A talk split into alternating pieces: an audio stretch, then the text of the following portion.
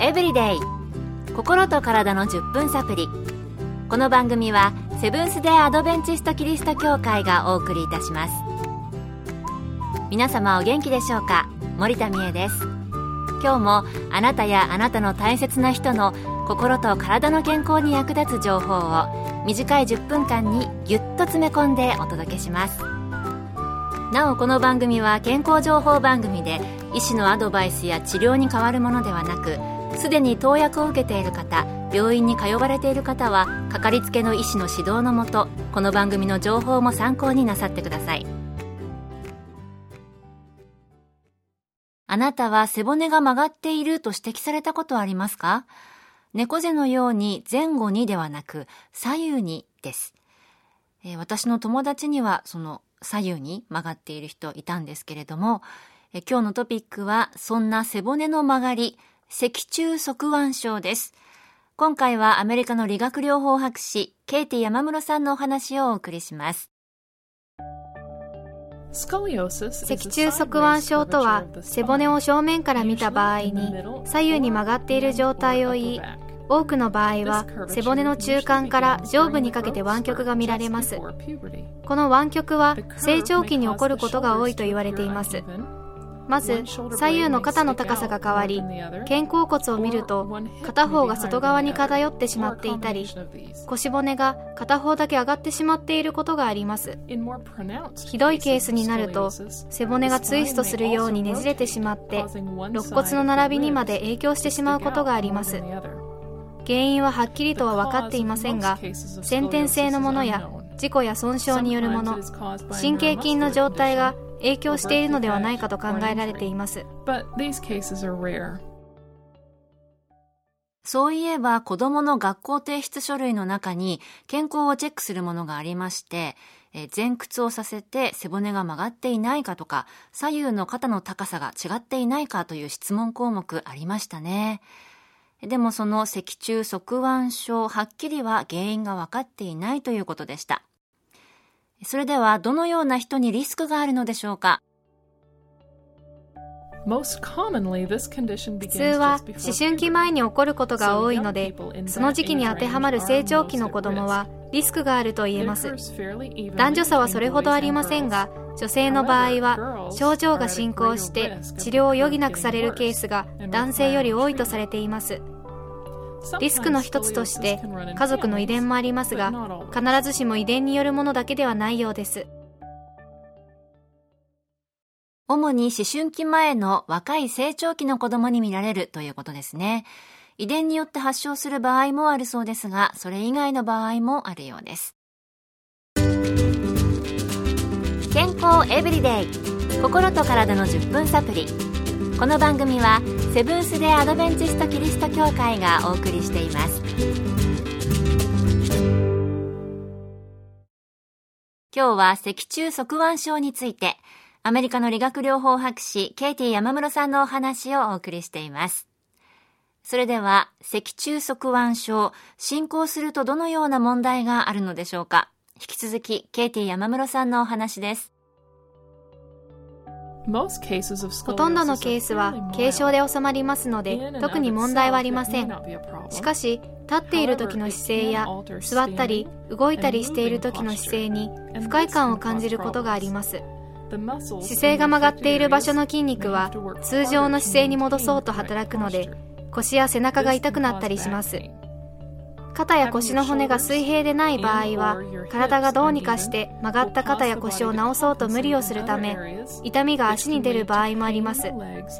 そして姿勢が悪いことで見た目が良くないことから自己価値の低下をもたらします。さらに進行した脊柱側腕症になると肋骨が肺や心臓を圧迫して呼吸困難になったり心臓に問題が出たりすることもあります軽症の場合は特に問題ないようですが、湾曲が進んでいった場合、歪みを治そうといろいろな筋肉が無理に働くので、痛みが出たり、症状が進むと心臓や肺にも問題が出る場合もあるということでした。それでは、どのように治療するといいのでしょうか？ケイティ山室さんにお聞きしました。軽症の場合は何の治療も必要ありませんが成長期の子供で軽症の脊柱側腕症がある場合は4ヶ月から6ヶ月ごとに検査して経過観察する必要があります。脊柱側腕症が進行していた場合手術以外の治療法といえば矯正用のブレースです。成長期で今後湾曲がひどくなる可能性がある場合には処方されたプラスチックの矯正用のブレースを使います。これは脊柱側腕症を治すことはできませんが日夜使うことで湾曲が悪化しないようにすることはできます。長く使えばそれだけ効果はあります。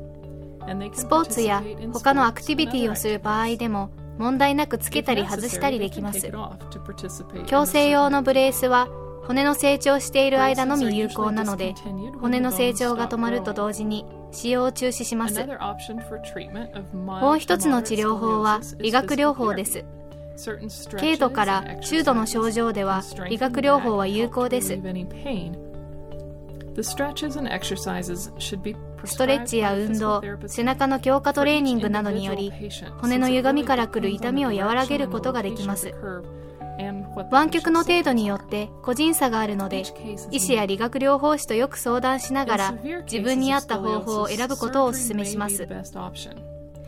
重症の場合は曲がった背骨に直接矯正器具をつけてまっすぐに伸ばす手術もできます。The surgery will usually fuse two or more vertebrae together and perhaps install rods to keep the spine straight. 研究報告ではカイロプラクティックや電気筋肉刺激サプリメントなどの治療法はあまり効果がないと報告されています